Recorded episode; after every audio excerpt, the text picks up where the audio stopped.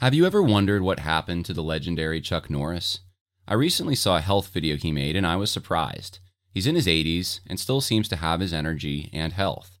He says he's even stronger, has more stamina, and plenty of energy left over for his grandkids since making one simple health change that helps his digestion and nutrition.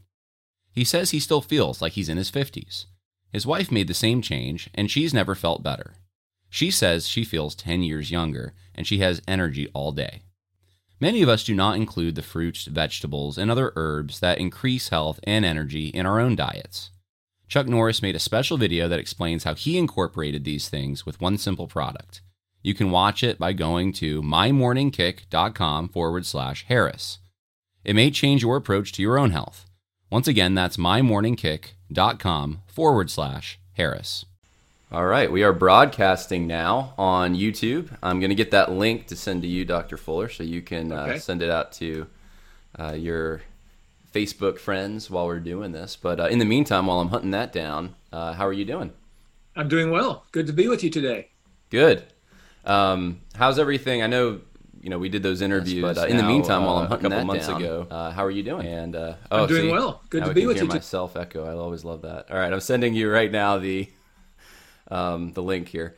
Uh, so we did those interviews a couple uh, months ago now, and since then, I know a lot of people um, have become fans of yours. They they're interested in this project that you're part of, this theology classroom thing, and uh, so they've they've um, uh, they've started finding out about you. Some of them probably didn't know about you before, and uh, so the first question I just want to ask, because so many people care about you and your family, um, has the Lord provided for you this summer with not receiving uh, the pay that you would have normally received? Um, how are things in that department? I tell you, the Lord has been very gracious to us. Uh, when we lost our job, we only had uh, 30 days worth of pay, unless I would have signed a non disclosure agreement. But, um, you know, for the past years at Southern Seminary, I've been uh, tr- from within trying to um, guide the administration to go in a different direction that it's going been trying to point out some of the false teachers that we that they had at Southern Seminary. Of course, that didn't go over well, and uh, so they gave me a 30-day notice. But obviously, I wasn't going to be quiet at that point. I mean, I'd, if I was going to be quiet, I'd never said anything at Southern Seminary. But uh, and now that they let me go, I was going to, uh, you know, be public about it since I was again uh, making those statements uh, behind the scenes for for years. And uh, what's happened is the Lord has really taken care of us um, through a GoFundMe account. Many folks out there generously gave uh, to me and to also to Jim Orrick, and I know we're both very appreciative of what, uh, again, many people uh, did giving us, uh, uh, funding us through that GoFundMe account, and I really appreciate it. It uh, was gr- tremendously helpful to us. Good. And, um, you know, we're going to start a new um, endeavor in life coming up. And I know we're going to discuss that today, and I'm looking forward to it. But I'm telling you, the Lord has supplied abundantly. Uh, we praise Him for all that He's done. And we're just going to rely on the Lord. And uh, we, we, we know the Lord will take care of us. And He always has for 60 years. And we have confidence that He's going to take care of us you know the rest of our days here on this earth and i'm hoping that uh, that we're in the lord's will in this new endeavor and that uh, we will be uh, again the lord will be pleased to bless this new endeavor Good. Well, I'm excited about it, and uh, I know we've talked a few times since we met and did our interviews a few months ago, and um, it looks like for a variety of reasons, the model that you're going with for seminary education uh, might be the model that survives, especially if we get uh, a Democrat in the White House and the hate crimes legislation, et cetera, really cracks down on divinity schools uh, that have tried to remain true to the scripture. And, um, and, and so uh, I want to just ask you, first of all, what's the model? What, what are you doing this semester? And then what's your vision for uh, coming semesters? yeah what i'm going to do this semester is i'm going to teach five courses on zoom and of course that'll be i'll be teaching live on zoom and uh, the courses i'm going to teach are like an Old Testament survey, one class that covers from like Genesis through uh, Esther. Then I'm going to teach a Jeremiah class. And then I'm going to teach three Hebrew classes. I'm going to teach the elementary Hebrew class. Uh, so it'll be like a, a first half of a biblical Hebrew grammar. And by the way, so far, that's the class that's the most popular, which is rather surprising to me. But right now, by far, that's the most popular class.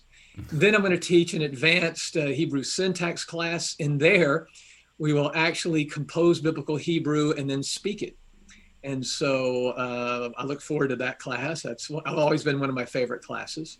It's uh, again we do composition in there. And then I'm going to do another advanced Hebrew class where we go through the book of Jeremiah, looking at the Hebrew very closely. Good. Now, uh, this is a different model, as you say. This is not a brick and mortar school.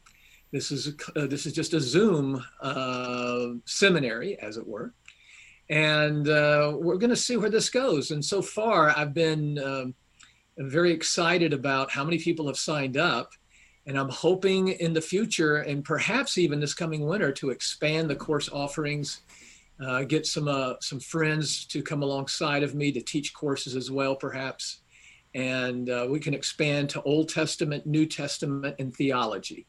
That's the core that we'd really like to teach. And by doing it this way, John, I think this is what's important. First of all, uh, we, we, want this to be uh, as orthodox and faithful to biblical teaching as possible. That's uh, number one that our teachings be as faithful to the scriptures as we possibly can.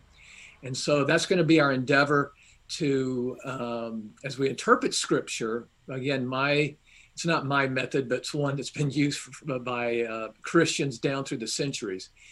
Like when we look at Jeremiah, we're going to look at other passages of scripture that comment on Jeremiah. So if you think of the, like uh, the new covenant, well, the New Testament says a whole lot about that new covenant and how they're interpreting Jeremiah in, in the new covenant and so forth. So we want scripture to interpret scripture as much as possible. And I think when we do that, we're on firm ground of good interpretation. So if Paul tells us that Adam was the first man and so forth, we believe that. And we go, yeah. And we let. So Paul, this revolutionary idea of just believing the Bible. yeah, that's right. Okay.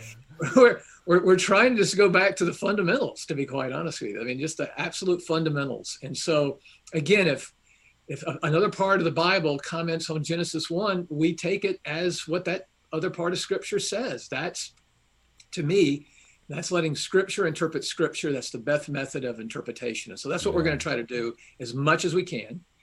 And uh, again, the great thing is we can uh, we can deliver this um, teaching of Scripture at a very affordable rate. Uh, what we're charging is $250 for one class. That's not a credit hour. In most seminaries out there, that would be for a credit hour. Uh, I know most of your major seminaries, you're looking at $1,000 or much more for one class. Well, we're going to offer it for $250. If you want to take more than one class, $500, you can take up to five classes with me for just $500. So by doing it through Zoom, and uh, the way we're doing it, you don't have to relocate. You can do it from the comfort of your own home. And again, we're going to try to make this as affordable, and we really want this available to everyone out there. Now, again, my primary audience that I'm really looking for are people who want to do ministry, who want to pastor a church, teach Sunday school, or just laymen who really want to know more about the Word of God my target audience is not the academy. Now, yeah, if you want to, if you want to take the Hebrew and I want to offer Greek coming up and so forth, yes, I mean that'll work in the academy as well. But my primary audience is really ministry and doing the work of the ministry in churches. So training pastors, training Sunday school teachers. Uh, this is where my heart really is. And again, not training people to give a paper at a scholarly conference. That's not my goal that's not what I'm out to do. But thank uh, God for that. yeah, absolutely. So yeah. And so again, ministry is what it's about. Yeah, I wanted to just um, point people to your website. Where can people go if they want to sign up for your uh, the courses that you just described? Yes, I have a website, and uh, it's a new website. And I tell you what, you can't I, remember the name of it, can you? yeah, yeah, it, it's, it's long. It's not a normal website right now, okay. but it is a website. I tell you what to do if uh, if your uh, listeners would contact me either on my Facebook page. From there, I can direct you to my website, or if you email me at rtffuller, so that's Russell Thomas, and then double the F for Fuller, and then the word Fuller uh, at gmail.com. If you'll contact me, I'll put you in. I'll let you. I'll be able to send you a link, which is very long, to my um, uh, website. I'm going to change that coming up. So, oh, good. hopefully, yeah. in a few months, I'll have a normal looking website. Right now, it's very difficult because Facebook, when they when I put my uh, website on Facebook, they think it's spam, so they keep kicking it out. So I noticed. Don't that. worry in the next month or two, uh, I'll have a better domain that will be able to pass uh, Facebook mustard, and I'll even be able to tell you what it is, and you can go to it very simply. Yeah, it's amazing actually. I just was trying to send it to myself because I, w- I was going to put it in channel, and it won't even let me send it to myself on Facebook. Yeah. Um, so it is. I'll, I'll read it. It's it's russellfuller.com dot s3 and then it's uh, dash website dash us dash east dash one dot amazon com. Why in the world do you have such a long domain name? Is that was that just the uh, the I don't know um, service that you went with, or that's yeah. The, the, reason why is because we wanted to. You know, this is a new endeavor, and mm-hmm. we didn't know what kind of response we would get. We're getting a response far beyond what I expected, and therefore what we did is we went with uh, we went with an Amazon. So it's on their servers, on the Amazon servers, and it's free. I don't have to pay a monthly fee or anything. But what we're going to have to do is switch it over to uh, a, a, different uh, domain uh, okay. domain website in order to be able to share it uh, in a way that people will be able to write it down without uh, what's going on here. So we so, did it in order to cut cost but we're going to have to uh, change that very yeah soon. so i did put it now it's in the uh, channel if you guys want to check out uh, russell fuller's website where you can sign up for the courses um, on hebrew on interpreting uh, certain old testament books you can uh, go to the website it's right there in channel if you're watching right now um, uh, dr fuller i wanted to talk to you specifically today about the future of seminary education and what we want to weave kind of your what you're doing into this but I see an issue uh, moving forward, actually, a few issues. Um, one of them is churches are splitting right now all across the country, and I'm getting emails almost daily uh, from people, um, sometimes multiple times a day, where they're asking my advice. I mean, my church is splitting, and or, or I'm, I need to leave my church. I've been a deacon there 20 years. Can you give me advice on how to write the letter I need to write, or on how to navigate discussions I have to navigate? And um, at this point, I I, am telling people unless you have like a really specific question, I can't even meet the demand because the volume is so high. And I, I, was looking at a news story the other day, which um, it, essentially it was a poll that essentially said a third of the people during COVID are streaming other services other than the church that they were attending before COVID uh, restrictions, and then another third are just not doing anything. They left church, church went live stream, right? And they're just not live streaming it. They're not doing anything and that's huge. That's two thirds. Mm-hmm. And I, I know um, the church that I go to right now, uh, it did shut down for I, I want to say oh, probably a month and a half, uh, six weeks, something like that, and it, it just was doing live stream. And um, the, the the interesting thing to me though is that there's a lot of visitors now coming to the church because there's other churches right now that are still shut down. so they're they're just trying to find a place um, that will meet and and so uh, so so it's it's really reconfiguring the deck right now, uh, and so it's it's a massive social upheaval. You have these protests, uh, these and they're riots, a lot of them that are going on at the same time as this. Pastors are doing lament sessions and pro Black Lives Matter sermons, and so laymen who aren't even at church are getting these live streams, and now you know they they're not even so sure they want to go back to their church. So it's it's a um, it's a it, in some ways it's a horrible situation but you and i both know god is in control and god knew this was coming god uh, obviously he, he has his decree he planned this in a certain uh, sense and um, he has his own purposes. And so we just want to be faithful to him in this and that's what you're doing. And so as we see um, the massive disruption in the church uh, as we see the massive disruption at seminaries where seminaries I, I don't even hardly know what you know there's like a really small handful of seminaries i can even recommend to people when they ask me where should i go? Um, we see hate crimes legislation. I mean the, the, supreme court already has done that without legislation really. Uh, that's going to be cracking down on schools especially if we get a democrat administration. There's all these barriers that were not there just a year ago that are starting to um, form. And the need in my opinion um, is we need men who aren't the ivory tower types, who are willing to get their hands dirty in ministry, but they know the Word of God. They don't want to go to some program that's three or four years um, and have to, you know, take their their whole life with them to this other part of the country necessarily. They're they're working jobs. They don't have time for all that, but they're faithful. They want to know the Scripture. Want to be faithful at the church they're in. And now we got guys that need to plant churches because there's nothing in their community because uh, they've either you know gone you know whatever the government says they're going to do it or they're pro Black Lives Matter or whatever the case may be. There's just there aren't options and. Um, and so um, all that I know I'm monologuing right now, but I'm, i just want to set this up for you to really take this away. Um, we need education for pastors, for potential pastors, future pastors, people right now who are listening who might not even think that they would ever be a pastor, but because there are no leaders, um, in, in some of these small communities and some big communities now, uh, they're the ones that are going to step up. And, and, my dad always told me, you know, the one who leads isn't the one with the title; it's the one who actually leads. That's the leader. and we're going to start seeing, I think, electricians and farmers and guys who you know weren't going to be going to seminary, lawyers, etc. They're gonna they're going to be leading.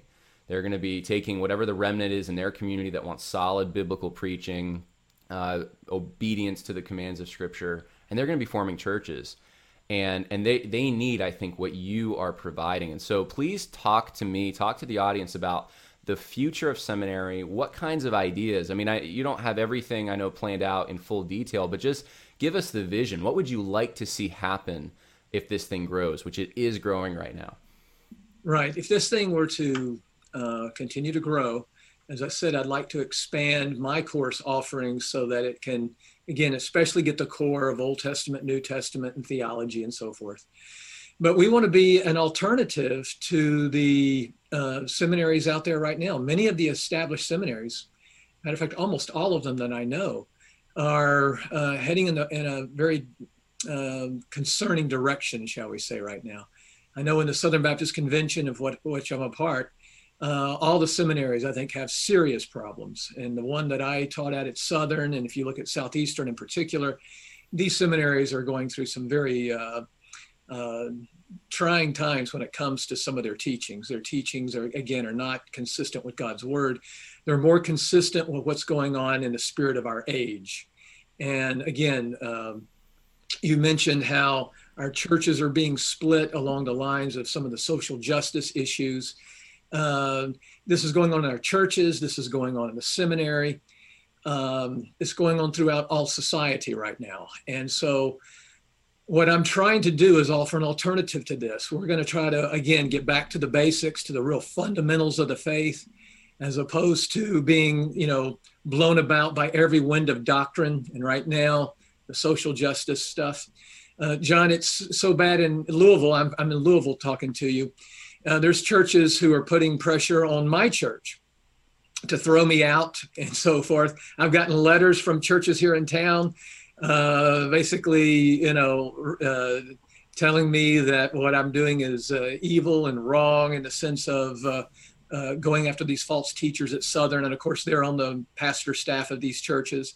So I'm getting um, from the churches, you can see there's there's trouble going on in our churches. And here in Louisville, I know of churches where there's people leaving churches, there's people, you know, wanting to basically almost split a church over these very issues. And so I, I think again we we must get back to the fundamentals of Scripture and not let the spirit of the age direct our thinking. Uh, and so, you know, we've got a real problem here. And I'd like again, I think you're right. I think what you're going to see is that the that the real sheep of the Lord, they hear the voice of the Lord, and when they hear this new doctrine, they may not be able to give you chapter and verse why they disagree with it, but they know that's not the shepherd's voice. And so when they hear the social justice gospel being preached and things like this, uh, the true sheep, the true people of God, when they hear that, they know there's something yeah. wrong with it. They don't know what a hermeneutical spiral is or reader response method, but they just know, wait a minute, why are we interpreting this through a quote unquote lens? Why yeah. why are we yeah going to all these other sources to find out what God's word says? That's exactly um, right. They they know that's not the shepherd's voice. They right. know that. And it's because they have the Holy Spirit within them. As John would say in First John, you have no need anyone to teach you. You have an anointing from the Holy One, and He teaches you all things, you see. And so if we have the Holy Spirit within us, we're going to uh, recognize that this uh, new gospel that's being preached, well, it's not new, it's old, but it's a different gospel. Repackaged it's, it's gospel, yeah. It's one to be, uh, again, accursed, according to the Apostle Paul. And uh, so, again, I think the real sheep, when they hear the sound of this new gospel, they know it's not the real, it's not the voice of the shepherd. Right. And so uh, that's that's what's good. You know, John, even though we're going through difficult times, let me just say this I tell you what, we really can see now the wheat and the tares in the churches, you see. And not all splits are bad when it's over the truth. I mean, if we're splitting over uh, things that are not really essential to um, church fellowship and to pleasing the Lord, that's one thing. But if we're splitting over the, the, the true gospel and what the true gospel is, uh, that's not necessarily a negative. That's yeah. a positive. And again, right. wheat and, and I tell you what, there's many good people right now who are being taken by this. But again, I believe they have the Holy Spirit yeah. within them. The Lord's going to lead them back. And I, I would tell them to really listen to what's being preached. And if you're hearing the social gospel in your church, you need to look for another church. And yeah. you're right. This live streaming that we've had, people are seeing what other churches are preaching, especially if they're preaching the true gospel, and they're going to go there. Yeah. No, very, very good word. Uh, for those who aren't familiar, who are just tuning in right now, we have Dr. Russell Fuller, uh, who was, uh, I guess you worked for over 20 years at the Southern Baptist Theological Seminary, wrote the textbook on Hebrew. Um, brilliant man who was um, let go this past year, and, um, and for r- really more political reasons, it seems like. And so uh, Dr. Fuller is starting his own uh, theology classroom online to give seminary level education to laymen, people who uh, normally maybe wouldn't need, be able to take advantage of that. And, uh, and and you know we were just talking about this new gospel. I'm surprised how well not anymore, but I was how many times when I start digging into some of these quote unquote evangelical teachers who are on the social justice bandwagon, they it, it's almost like they can't help themselves. They must attach the gospel somehow to their social justice message, and and so the, what they do is they conflate uh, works really which are the traditions of men. They're not even biblical. It's not even a biblical ethic but they take these works that you're supposed to do if you're for social justice and they'll tie that to the gospel. Eric mason did it just last sunday. That reparations is somehow part of the message of the gospel. It's an outworking of the gospel. It's and, and they're taking grace and they're mixing it with works this is this is a horrible thing but it's happening under our nose and so many of the men that we've looked up to aren't doing anything about it. And uh, Dr. Fuller, you are to be commended for sounding the alarm on this, for providing an alternative. I want to ask you about this alternative. Um, there's a lot of questions already coming in, but I'm going to ask you some because I'm I'm the host, so I get to ask you the questions I want to ask first. And the the, the first question is, what about certificate programs? Uh, you, I know it's your first semester, and mm-hmm. you just have a few classes that you're teaching, but have you thought about maybe the next semester or next year, if this thing takes off, which it is, could you add on more professors? Would you add in maybe different certificate levels so that uh, even though it's not accredited in the traditional sense, you know the the farmer who's you know listening to lectures, doing the homework at night, uh, gets through you know a certain amount of coursework, he gets to have a little certificate that says this is what I've accomplished, and he can take that to a church and say, here's my education. you know, we would like to look into that, look at some type of uh, certification. And like you say, there are probably different levels of certification, uh, whether you worked on the languages or not, for instance, that would be a good one. Now, John, as a part of the way I'm doing this, it is a very different model than uh, what I've done in the past. In these classes, we're not going to have homework. We're not going to have assigned homework. Let me put it that way to you. We're not. I'm not going to give tests. These are what we call audit classes. So you won't be taking tests or anything like this. But I mean, if you take a Hebrew class, if you want to learn the Hebrew, you've really got to do the work. And when you're listening to lectures and so forth, whether it's on the Old Testament or New Testament, whatever we do, obviously you want to learn this. And, and these classes are for motivated self learners. That's what it's about. And we can give you the same material that uh, any accredited institution will give you. We, are going to give you the same inf- information. And uh, over time, as we work with you more and more, you know, we're going to know what you've been doing. And you're not going to sign up and pay money and do nothing in a course. If a person comes, puts down $250, it's not simply to be entertained.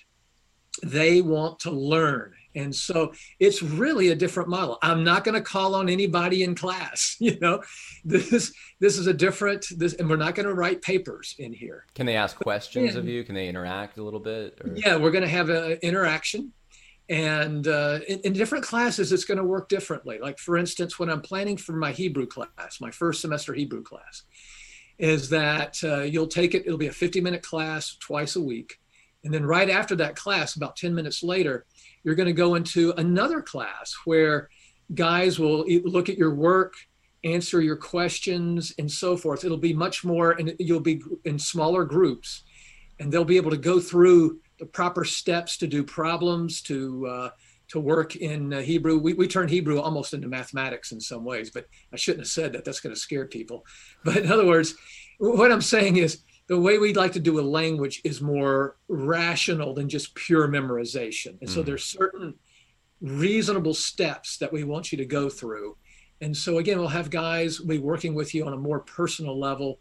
In other classes, we're going to do it a little bit different in how we do interaction. But yeah, there's going to be plenty of interaction. And I'm probably once a week going to have Zoom office hours where you can come in we can talk about whatever we need to talk about um, okay. in different issues. So, so, we're on the ground floor right now. If you're interested in becoming part of this, you can you can get in while, while it's fresh, while it's new, and right. you can you know years later you can say I was there when Russell Fuller started his uh, theology classroom. Um, what about other professors? Uh, I, obviously, you. I mean, maybe you can, uh, but I wouldn't think that you'd feel competent in teaching every single course that normal seminaries uh, offer. And and even if you were you don't have the time. Are you thinking of if this thing is successful which it sounds like it very much is with the, the amount of students that are signing up are you going to invite some other professors perhaps to come along that share your beliefs? Oh yes. Uh, i've got a few in mind. I don't want to uh, give any names out right now but yes i've got some and i'm pretty sure uh, we can get some other folks to help us out already I've gotten a, a, lot of volunteers to help me for Hebrew class. And uh, again, they're coming in, they just want to, they, they, know what I do, they know how I teach, and they're excited about it. They want to be a part of it. And again, down the road, I like to see some of these guys, um, you know, teaching, especially the languages uh, for me, and I can teach other things. But yeah, I can't teach. At the most, I can teach about five courses a semester and I'd like to have a, a wider offering. And uh, for that, I'm going to need some help. And I, I, know some guys out there who've been very faithful in their views. I know some guys who've lost their jobs as well hmm. uh, for being faithful to the Word of God. And those are the kind of guys I'm looking for. Good.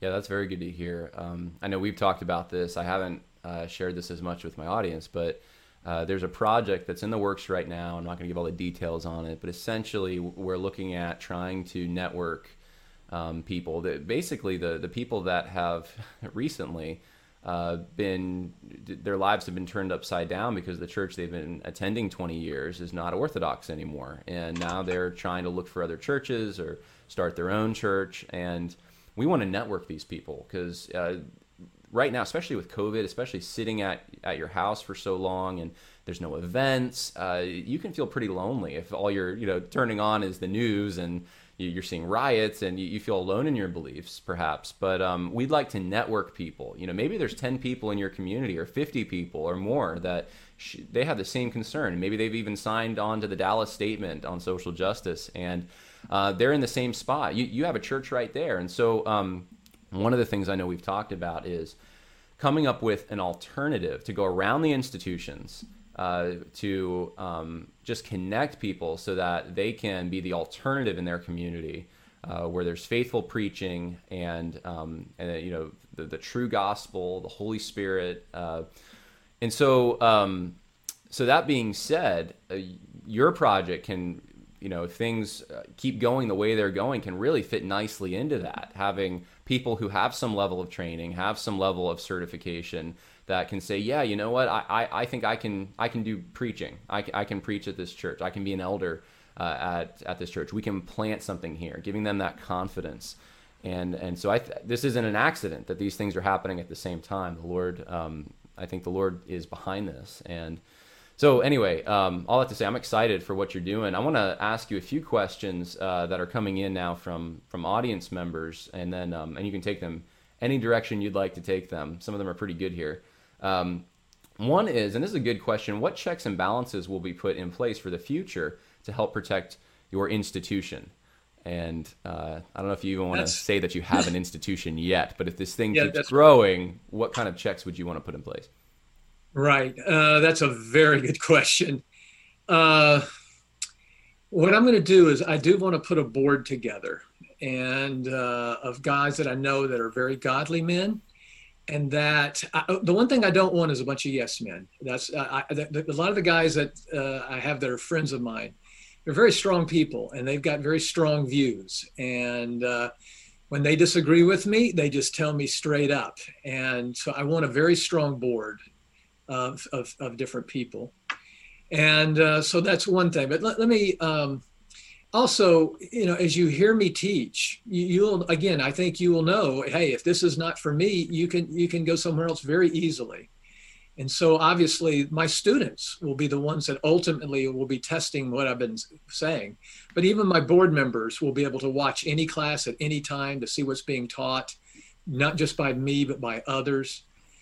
But let me just be honest with you. If you look at uh, all organizations down through the years, there's a tendency to to go away. And whatever uh, institution whatever if you look at things like um, revivals you know revivals will have a certain time and then sometimes they go bad as well.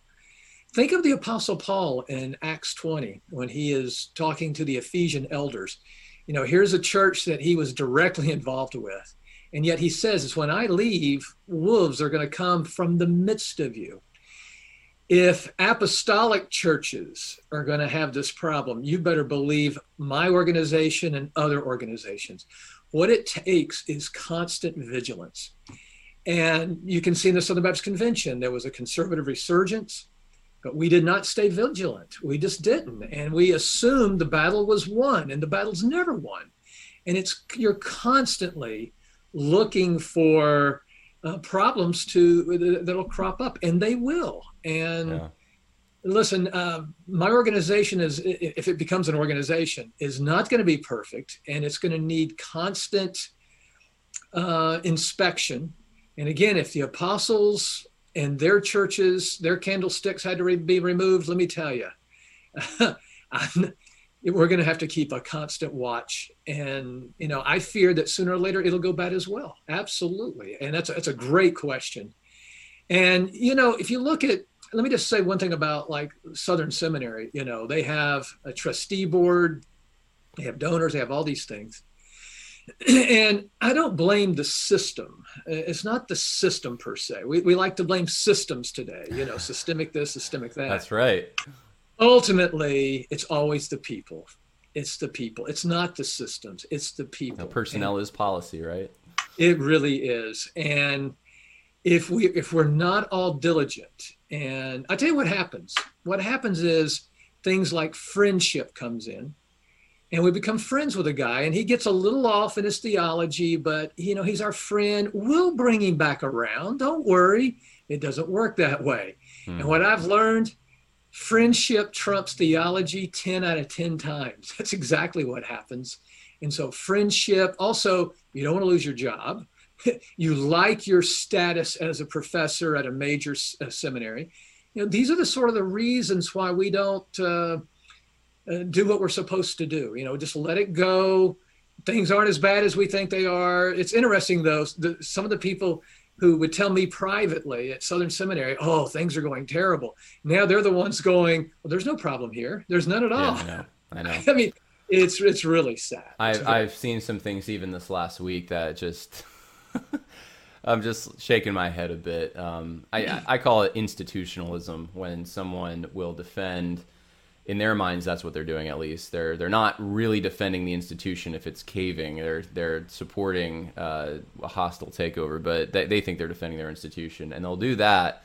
But you know outside you know any kind of critique of their institution they'll fight all day long. But when it comes to affecting their paycheck um, you know they they're, they're, they're, you can't count on them. Um, their no. job depends on them not understanding the fact that there's heresy going on or false teaching. Oh, yeah. So. You know, they'll, they'll say, you know, there's professors at Southern now who'll come out strongly against uh, social justice, critical race theory. But if you were to ask the question, well, is Matt Hall did he teach critical race theory? So, oh no, of course not. I mean, yeah, that's they can, can they'll condemn it in the abstract. Well, there's actually, you know, okay, we're, we're on this rabbit trail right now. I'm going to bring it back to, to what you're doing, but because because we're on this and, and we've talked about it, I, was, I just want to mention um, I did see that there's some Southern Baptists now, even at Southern Seminary, people who are so against you. Uh, one person in particular who called you essentially the devil. You're the adversary who lies and blah blah blah that kind of thing and now uh, recommending James Lindsay's new book, Cynical yeah. Theories. And I pointed out yesterday on my social media uh, accounts that James Lindsay, I put a long list together. James Lindsay has gone after Resolution 9 multiple times, the Southern Baptist Convention, Jarvis Williams, Danny Akin, uh, Beth Moore, uh, Southeastern Baptist Theological Seminary. Uh, if I didn't mention it, Resolution 9, I think I did. So he's James Lindsay, you know, he's not a Christian, but he's, you know, he, he knows about critical theory. He's gone after the Southern Baptists like you would not believe. And yet now he's very popular in the world. And so you see you see guys who, you know, said you were a liar and all these things. Well, they're they're recommending someone, James Lindsay, who's saying the same things you were saying. So it's just well, it, it, the politics of it. I think I know it makes people sick, and um, and I know that some of that's unavoidable. Humans can become that way. Well, uh, this is part of the deception, though. Yeah. This is to give the impression that Southern Seminary is not infected with this stuff. So it's really part of the deception, just like their rebuttal videos of me. Uh, notice they, as I told you in my videos, they're not going to debate me. They're not going to answer my specific charges.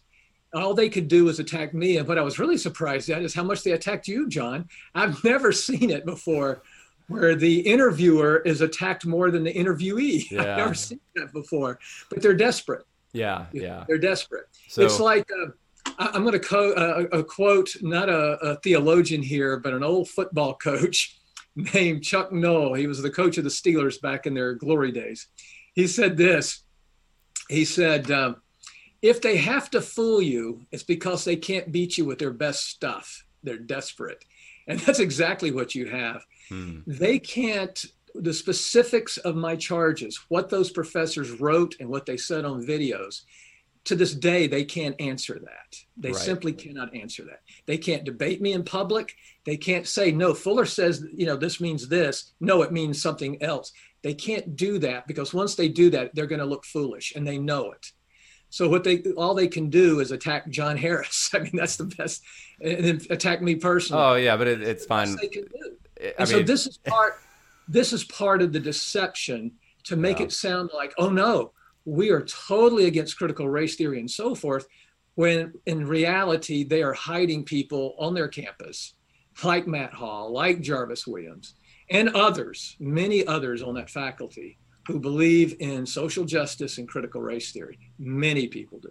Yeah, no, there's no doubt about it. But you know, every time they try this tactic, it's been tried on me a few times, I've seen it tried on others. It just, for whatever reason, you think you think it's going to hurt you bad, and then you get thousands of new subscribers and people that are flocking to, you know, they they didn't know who you were, and now they do because you know you have a whole seminary attacking you, and um, and I and, and you're very kind to say that they attacked me harder. I don't know. I mean, you were their friend for so many years, and I some of the things I saw them uh, especially online, writing about you just appalled me.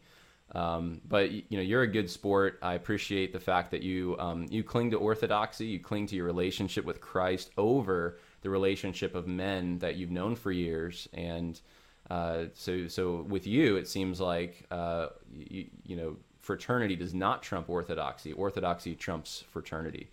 Um, so let's let's bring it back to uh, to, okay. the main topic uh, today. I want to ask you some questions, and there's more questions coming in as well.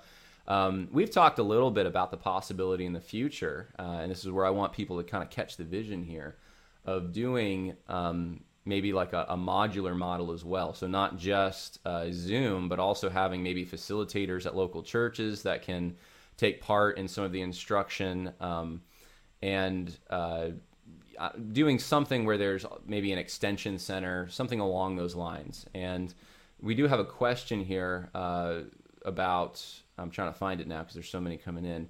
Um, so uh, this is from Nick Forster. I'd love to hear Dr. Fuller articulate his understanding and training for ministry in the context of a local church. So, what are what do you foresee uh, if this thing is successful as it's been right now and it grows? What do you see this how this playing out in a local church setting, training people? Right. I, I would really like to connect with more churches directly, where uh, we get together and um, share the burden of the, of the of the labor and the work. And I think this would be a very good thing there's things I can teach you on Zoom, like on Hebrew, teach you, you know, the book of Jeremiah and so forth. And there's other courses I can teach you as well about the ministry. But I tell you what, you find you've got a faithful pastor out there doing the work of the ministry. Uh, I would like you to be able to work with him as well because, listen, ministry ultimately is about people, it's not about books. We don't minister to books, we minister to people. And ultimately that, that's what it's about. Ministry is about working with people and um, watching the gospel really at work in their lives. And you know so we're talking about all sorts of things whether it's you know hospital visitation um, funerals weddings all those kinds of things you know there's so much you can learn uh, from books but let me tell you what there's a lot more you can learn from a pastor who's been in the ministry for many years, a good, faithful pastor, and how to how to deal with members who are who are uh, struggling, who are suffering, and who are going through good seasons as well. You know, and so I think it's important that um, that we ground this ministry more and more in local churches. This is one of the, the, the advantages I think of this model is that you don't have to leave your local church. You don't have to uproot, move to some other city, get a new job, find a new church. No, you can stay in the church where you're at right now, continue faithful ministry there, work closely with your pastor, connecting that with the classes. And again, I would really like a lot of the, you know, if, if a if a person from their church is taking a course, love her pastor to come as well, see what's being taught make sure that they're, uh, approving this as well. So I would like a real close connection between pastors, Sunday school teachers, and what we're doing. And uh, I'm willing to talk to pastors to uh, make it, uh, you know, very affordable for them to to do this. So if you're a pastor, contact Dr. Fuller, and he can give you. Uh, it sounds like what you're saying is is a good deal if you he wants to offer your courses to his uh, leaders or laymen at, at his church. Um, one of the things that I noticed when I was in seminary uh, is there's a lot of courses I call the fluff courses that right. you have to take, and it, it sounds to me, and, and, to give an example of that, like um, like I had to go through a spiritual disciplines course, right? It was about on a seventh or eighth grade level. Um, it was, you know, you'd have three hours sometimes in class, and you walk away thinking, I should pray. Praying is good as a Christian, right?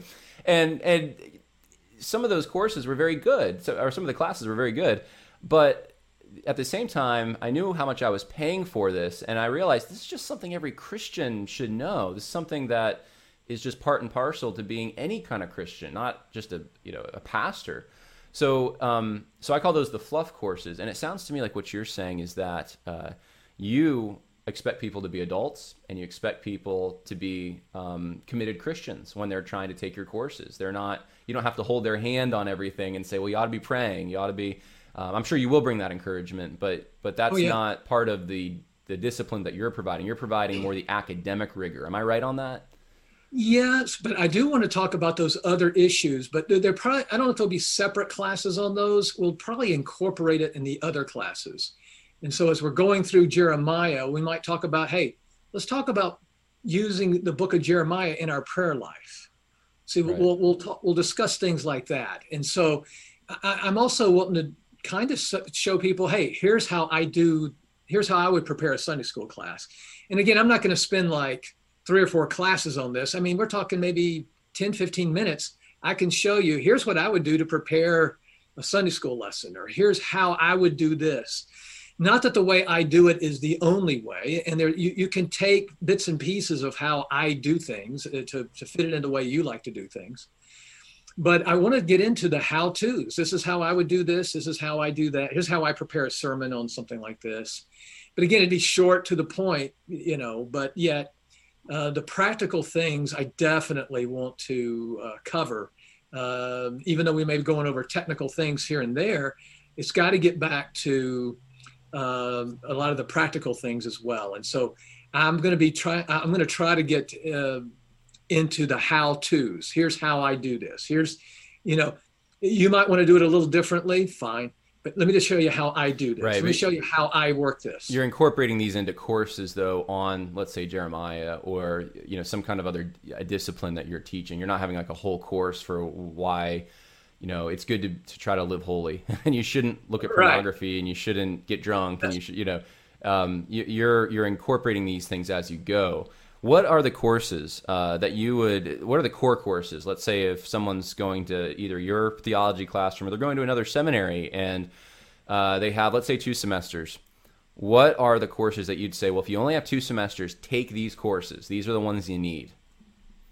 If you just had two semesters, yeah, I would have you take like inter, uh, like survey courses, survey of the Old Testament, survey of the New Testament, and then take some English Bible courses. And then take i'd like you to take a good solid theology course to ground your theology uh, really well in scripture. And so those would be, that would be the core that i, I would uh, be looking for. Hermeneutics part of that what was that? Hermeneutics would be part of that as well. Yeah see we're going to do hermeneutics again. Uh, we might have a, a special course on hermeneutics but again we're going to do the how to of hermeneutics and the as we're going through a book you okay. see, or even the survey course, how we interpret things uh, is going to be a, a, major part of a survey course. And so, but down the road, if we if we expand large enough, we probably would have whole courses on hermeneutics because so there's so many controversies on it. Right. But uh, uh, I want to really stress the fundamentals, whether it's in the Old Testament, the fundamentals of the New Testament, fundamentals of theology. You know, I, I'm a uh, I really like getting down to the real basics of something and really going deep on the basics. That's what I really like to do. Um, but if I had you for two years, or let's say four semesters, and you really enjoyed language, I would like you to take like four semesters of Greek and Hebrew because that's real fundamentals when you get to the languages. I like I like the languages a lot. I know you do. I know and, you do. Uh, so I would not, do the languages, and they're not for everyone. Not everyone um, shares your passion on that. That's right. you know, some people uh, who think they don't have a, a, a bug for that. Uh, once they take it, sometimes they find out, hey, I really enjoy this, and so it's sometimes it's good to get a taste of it, just to right. see. You may be surprised. You might uh, really discover that you, that Greek and Hebrew is something that you really want to do. And again, to me, that is that's ground floor uh, of theological training. Right there is the languages, and then if you like it, the top floor that's your theology. You see, so Yep. you want to build your theology from the ground up, and that's what uh, we'd like to do. So let's let's do some short answers here if we Okay. can, just because we have so many things coming in. Uh, recommendations for books on hermeneutics and Old Testament survey. What do you think? Uh, for Old Testament survey, um, the, the book I'm going to use, even though we won't look at it uh, in class a lot, but it's, it's, it's just it's to supplement what I'm teaching, is by a man named Schultz. Um, it's, it's an old book. It's been out for many years, gone through many editions. Samuel Schultz, The Old Testament Speaks, and it's just a historical survey of the Old Testament. And uh, Samuel Schultz was, uh, a, a, I think, a very good teacher and a very uh, uh, orthodox man. He, he really believed the Bible, so I really like, I really appreciate that about him.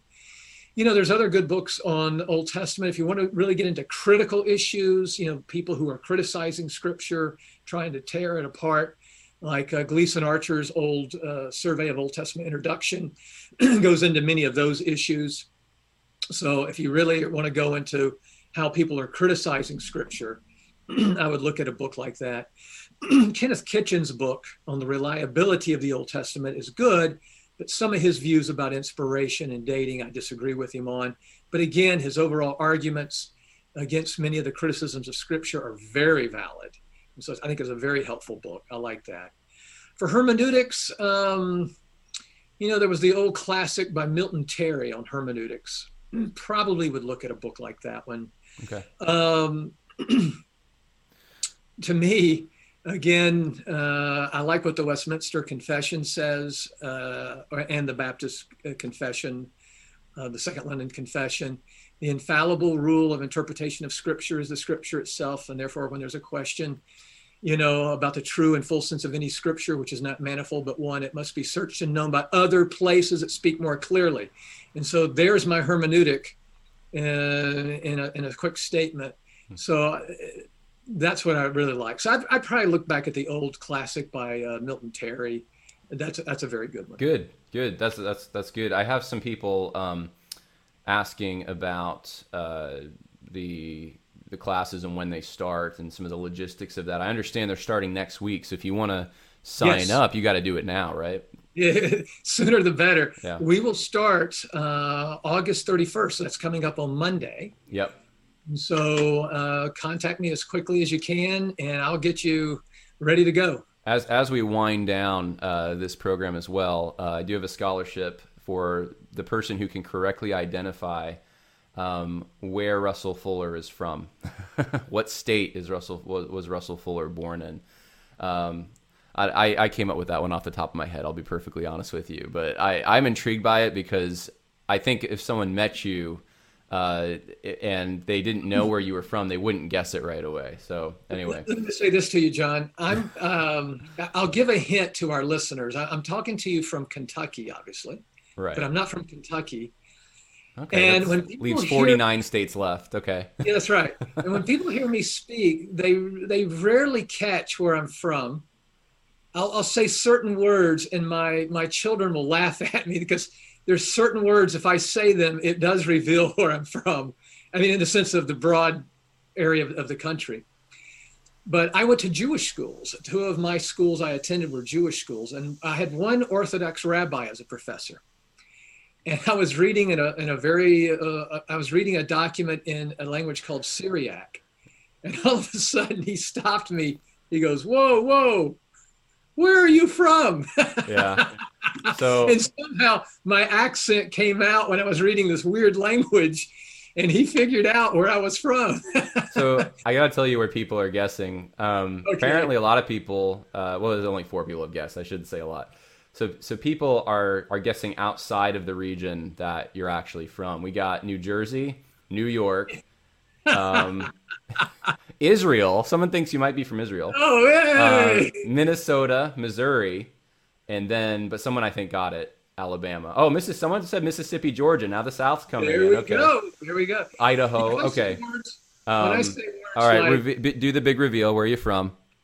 Yeah, I'm from. Uh, I was born in downtown Atlanta. I was born at Baptist Hospital, downtown Atlanta. Sweet home I, I used to Alabama. live where Georgia Tech owns it now, but basically across this, uh, across the interstate from uh, the Varsity Restaurant. If you if you're from Georgia, you know what I'm talking about. I, I lived right across where Georgia Tech is right now, Georgia uh, that, that, school, and uh, but if I say words like, of course, y'all gives me away. When I say jail, male. Now you spend a lot of time in Louisiana, as I understand as well. my children start laughing. Dad, it's jail. It's not jail. And so certain words, if I say it, it gives me away. And by the way, when I go home, if I need my car worked on, if I if I speak like I do right now, they're going to charge me double. So I got to you know go into the dialect a little bit to get the right uh, discount. Yeah. So someone says I'm from Georgia and almost guessed it as a joke. So it's not uh, it's not Sweet Home Alabama. It's not Louisiana Saturday Night. It's not uh, New York State of Mind or any of that. It's uh, Georgia on my mind. That's uh, that's Russell Fuller. Now, so. let me say, if you listen to my sister talk, you would guess immediately where she was from. She got the blessing. I, I, I didn't get it. I don't know what happened, but my That's sister. saw that that. You know where my that, sister's. That guttural Hebrew just kind of drives it right out of you. That's right. all right. So, um, who was the first to guess Georgia? Let's see here. Uh, Richard Martin, I think, was the first to guess Georgia. So, uh, Richard Martin, you can contact me. Um, on it's actually not too hard to get a hold of me you can even go to the facebook page for conversations that matter just send a message there and identify yourself. Say I guessed it, and uh, we'll send you that two hundred and fifty dollar value. That's that's pretty good uh, for just guessing that you're from Georgia. Um, it, this is almost embarrassing, but for I know you've told me Georgia for some reason. When we, I thought I had it in my head that you were from Alabama for some reason. I would have gotten this wrong. So uh, I, Alabama's I, a great state, even though you know we Georgians and Alabamans we we go back and forth at each other. Alabama's yeah. a great state. Well, that that's a huge mistake, though, to, to say that you're from Alabama right. when you're actually from Georgia. So I'm glad right. you My corrected the record. Lives in Louisiana, and of course they're getting they're getting a hurricane pretty good down there. But he yeah. loves living in Louisiana. Let me tell you. Yeah, I was about to um, give it to the person who guessed Alabama, so I'm glad you interjected there. So. Um, so anyway, Georgia, Alabama, uh, it's all the same to people outside the South, but you know there they don't re- understand the, the subtle differences here. That's, that's right. Um, all right, so Richard Martin, Richard Martin is, says, "Wow," so he's uh, he's happy about that. Um, other questions about uh, seminary stuff? Is it are you going to offer it for women too, or is it just men? Someone asked that. It's anybody who wants to take the course. Uh, okay, I've got. Uh, so Martians are allowed, Vulcans, Martians, anyone. you name it. But right. no, I've got a lot of uh, ladies that have already signed up for the courses. Some of them have signed up for my advanced Hebrew courses, and so, you know, I'm getting. Um, and, and, by the way, obviously, if you sign up and you've got homeschoolers in the house, eh, of course, any, you know, basically, if you sign up, anybody that lives in your household can watch. It's not like if a husband and wife sign up, they both have to pay separately. No, no, no. Uh, we believe in uh, household salvation here. You know, we. I'm not Presbyterian, but anyway, we. They're going to take that and rip it out of context and that's right. Use it to destroy but, Uh, you know what I'm saying? So, yeah. oh yeah. Um, you so know, any anybody who wants to take the courses, uh, you're welcome. You're welcome to take the courses. So here's another question: uh, what, churches being receptive to this? Uh, now, this is kind of this is so far down the road. I mean, you don't have to think about this quite yet, but um, you know, maybe start thinking about it. You're, you're, successful already with how many people you brought in. If this uh, becomes more of an institution, you have certificates. How receptive are churches going to be to someone saying, "Hey, I, I did this theology, uh, this coursework with Dr. Russell Fuller and these other professors, and it's not accredited, but you know, here, here we go." Um, that's it's kind of a I don't even know how to answer that question. That's kind of we don't know yet. We're we're on the ground floor of something new. So I'm not familiar with the church that looks at somebody and goes, you know, uh, do you have an accredited degree? They usually don't look at that. Right. And uh, most folks don't realize, like seminary degrees, sometimes seminary degrees are like uh, some of the seminary degrees today are like one year. You know. oh, I know it. I know it. Three or four years, and so, you know, let me tell you this: you're going to get the same material um, that you would get at an accredited institution. But let me tell you, accreditation drives up the cost. And when you look at some of these schools that are accredited, it shows you that accreditation is not what it's made out to be at all. Okay. Uh, there's some schools that are, are, teaching almost nothing. And by the way, look at these secular schools that have accreditation and they have things like women's studies, gender studies, you know yeah. these are not even real majors you know black studies i mean come on i mean uh, th- this is th- these are this is sad you see no you're going to get the, the real stuff here and i think over time uh, what i hope is that people who've taken courses with us we, we hope they're going to be you know obviously solid in the faith that they've grown in the knowledge of our lord and savior in grace of our lord and savior jesus christ and so we hope that those who take these courses will be faithful and that churches will find that uh, people who have taken these courses have done very well in ministry.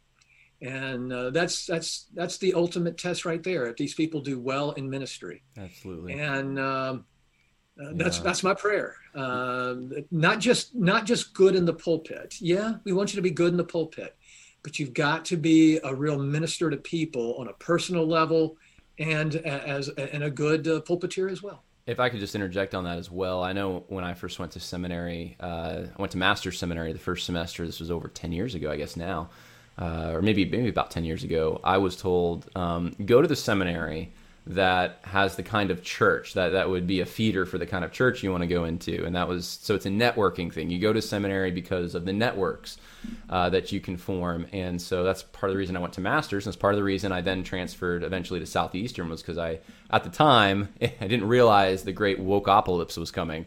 Uh, I, I thought hey I, would love to be uh, pastoring at a southern baptist church and um, and so that was kind of the model. I think that that's changed though. I think the networking thing has, um, like I said, that's that's why we're we're forming right now. I know um, someone who who's I'm working with them to try to form a new network because um, people have lost faith in the institutions, which is not a good right. place to be. To be honest with you, it's not just seminary; it's like all institutions.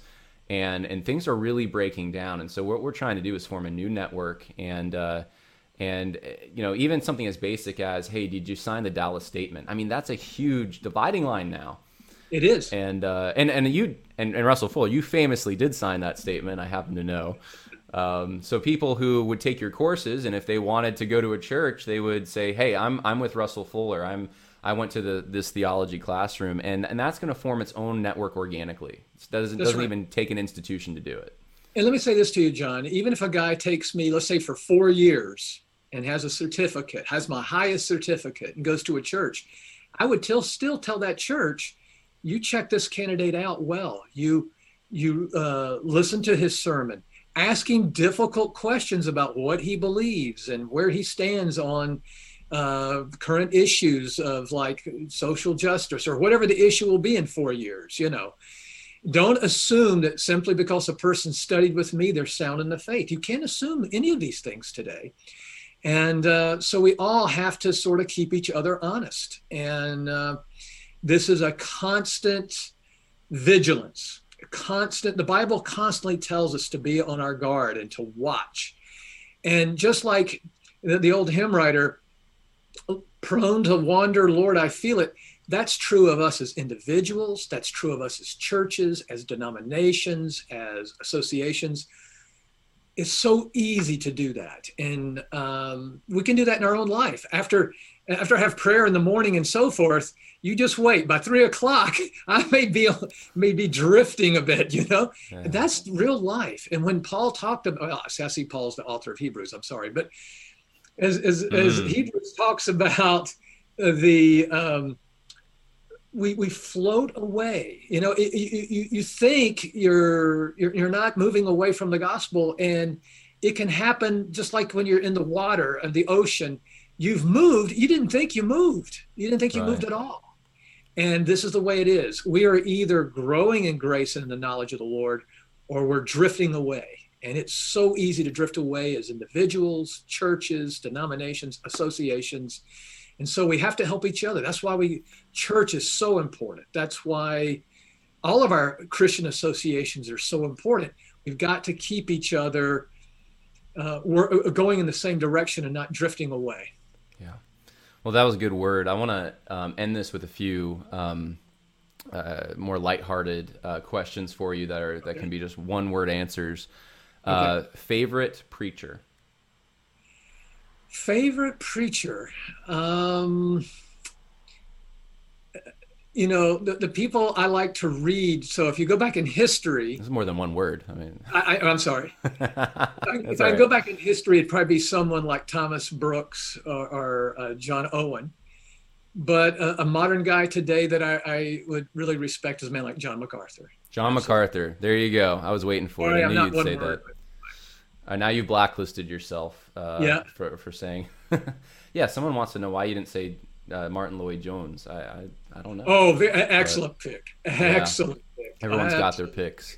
So I was gonna say, uh, I was gonna ask favorite Puritan, but you gave that away as well. Oh yeah, I, I, the Puritans are my favorite. If you look behind me, you see a gown. If I remove that gown, you'll see a whole a listing of Puritans uh, ah. back there.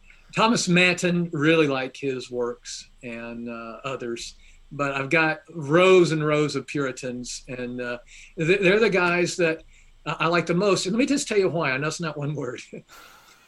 they didn't just study Scripture; they lived Scripture. They lived it. I mean, by faith. They were.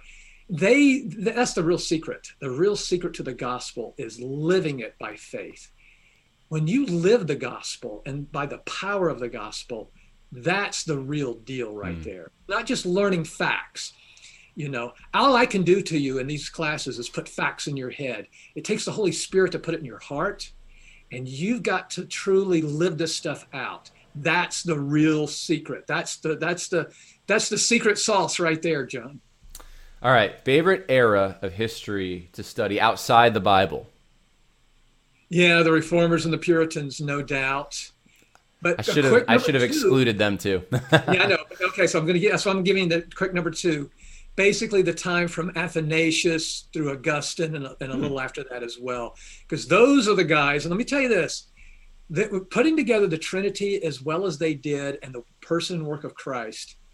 In many ways, that's even superior to the, the reformers in many ways in the, in the teachings. And so, now look, I think they were off in certain things in the church, but putting together the Trinity and the person of Christ like they did was absolute genius of interpretation. So those guys, um, I, I tip my hat to them. I mean, I, I could live, you know, 50 generations and not touch what they did. They, they did marvelous work. What about American history? Favorite figure from American history that inspires you? Oh, I'm narrowing it because you're just going to go off in some theological direction. So you're probably going to pick someone theological from American history. That's okay. But boy, you know, I mean, in my lifetime, I will say probably someone like Ronald Reagan. I really appreciated Ronald Reagan in many ways as, as president of our country. Um, from the state of California, my home state. So I, I say something that's, that's going to get me a little bit in trouble out there, but you know, look, I mean, like Robert E. Lee was a great Christian man. That's right up there with John MacArthur. Now you're really in trouble. yeah, but I'll tell you, Robert E. Lee was a, a man of, of great uh, integrity, uh, a wonderful, not a perfect man. Uh, he had flaws and so forth. Um, a, a, guy like um, uh, Jonathan Edwards, but I'm getting theological now. That's but, okay. Uh, yeah, these are these are great men. There's there's plenty, and I'm sure if people brought up names, oh yeah, that that's a better choice. But right now, that's what's coming to my mind. so, uh, favorite sports team? Uh, I've really soured on sports recently, obviously. But all right, uh, growing uh, up, who did you like? Growing up, the Atlanta Falcons. Okay, all right, true to your your home region there. So yes, that's cool. All right, uh, favorite hobbies, favorite thing to do when you have free time, if you ever do. What do you like to do? I'm uh, I like to exercise, so I, I do a lot of exercising. Like uh, running, cardio, like what what kind of? Yeah, I do uh, all of that. I, I, do a lot of cardio, but I do also a lot of you know uh, other things as well. So uh, a lot of exercising. Uh, I like to hit a golf ball from time to time. Uh, not very, not I'm not very good at it, but I do like to swing the clubs from time to time. And so, but I haven't hit a golf ball in two years now. So I need to become president of the United States. I understand they get to play golf a whole lot more than I do. I don't understand that, but uh, um, uh, but uh, yeah, I haven't hit a golf ball in about two or three years, but I really do enjoy playing golf when I get a chance. All right, favorite barbecue style? Uh, just I guess pulled pork. I don't know. I don't eat a lot of barbecue. what? I'm a All big. Right. I withdraw my endorsement. I'm just kidding. uh, a big fish guy.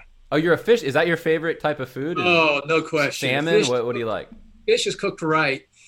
Uh, crab cakes, if hmm. they're done right, uh, is, is very good. So you should have been cake. raised in Maine or something. Well, you know, you know, I was in uh, Maryland for a while. I didn't live there, but uh, was teaching there on and off, and uh, they do some pretty good stuff there. Uh, they do well on their fish there. Nice. And, uh, well, I don't, you know, I don't know if Georgia's actually known for. I mean, they have barbecue in Georgia. There's no doubt. Yeah, look in Georgia. Like, like a couple of nights ago, I had beans and collard greens, and I still think that's one of the greatest meals you can have. beans and, and collard greens. Butter beans. What kind of beans? Just uh, uh usually beans? pinto beans, but I'll eat almost any kind of beans. Yeah. I love beans and I love collard greens. Yeah, absolutely. I eat grit. I, I, eat southern food, no, but I don't eat deep fried food. But I, you know, I eat southern food quite a bit. Oh, I eat deep fried food. I mean, I just I like around twelve young, o'clock. You can get away with it. You can get fact, away with it. It, it's happening now. I'm starting to think about Bojangles. I just start thinking Bojangles, some sweet tea, some good Cajun chicken. Man, that that'd be really nice right about now. And this yep. is an anthem in the Christian community, but I, I don't go to Chick Fil A anymore. I used to think like because I was raised in upstate New York, so you go down south. I had a lot of family in Mississippi, and it's all Chick Fil A until I went to Bojangles, and now it, it all changed for me. But um, but that's I digress. We're supposed to be about you. So yeah, yeah. Um, th- so those are some interesting things uh, that I just wanted to get have people sort of meet you, uh, get to know your personality a little bit, and uh, anything you want to add, uh, serious or non-serious, before we end the broadcast. Well, again, I'd just like to invite people uh, to join me. Again, it's uh, $250. It's, uh, you know, and it'll be a 12-week course. We'll finish right uh, the week before Thanksgiving. Again, contact me, John. I really appreciate what uh, you're doing in your ministry. I think it's helping a lot of people. And John, I think what sets you apart is all the research you do. And I really appreciate the research that you bring to the issues that you do. And uh, again, I appreciate you, John. I appreciate the viewers out there who are standing for the true gospel. And uh, you're making a difference in your churches and uh, in our society, because our society right now, tell you what, we need some real faithful Christians right now. And I really appreciate those out there who are doing that. And uh, mm. you're true heroes of the faith right now to me. I mean, we're, we really are living in an age of apostasy. And to see uh, many of your viewers standing up for the truth, wonderful thing. Yeah. Well, thank you so much, Dr. Fuller. That means I praise a great God deal. for them. Absolutely. You're praise an, God. You're an inspiration to me uh, to see your bravery after seeing, I mean, so many men that I thought I believed in that, you know, and to find out that I couldn't really believe in them. They weren't principled men. And to see that principled men do exist and you're a living, walking example of that. So I appreciate you standing firm and uh, being immovable on the truth. Um, I did just post the website again in the channel. So if people want to sign up for uh, Dr. Fuller's courses this coming semester, you can get on, on the ground floor of this, which I would highly recommend. Uh, is there a place that people can go if they just want to support you? They say, I don't want to take a course, but I'd like to donate to this project. I want to expand uh, this theology classroom. Is there a place they can go? Uh, not right now, but I'm working on a GoMe fund for this purpose. Okay. And just if you just want to donate, I, I'm working on that right now. I'm hoping maybe in the next few weeks to have a, a, thing on my website where you could just donate to to what we're doing if you just want to donate. Uh, obviously, I'd appreciate it, but uh, I know these are difficult times for folks, and uh, but anything you could do to uh, uh, support this ministry would be greatly appreciated. But again, I, I you know it, it's it's difficult times that we live in right now, but uh, the Lord will take care of us all. Yeah. Well, thank you so much once again. God bless you and uh, enjoy the rest of your day then, all right? Okay. Thanks, Sean. Appreciate it. I hope you get some good fish or something. I don't know. thank you. Thank you. When you need mealtime inspiration, it's worth shopping Kroger, where you'll find over 30,000 mouth-watering choices that excite your inner foodie. And no matter what tasty choice you make, you'll enjoy our everyday low prices, plus extra ways to save, like digital coupons worth over $600 each week. You can also save up to $1 off per gallon at the pump with fuel points. More savings and more inspiring flavors make shopping Kroger worth it every time. Kroger, fresh for everyone. Fuel restrictions apply. Save big on brunch for mom, all in the Kroger app.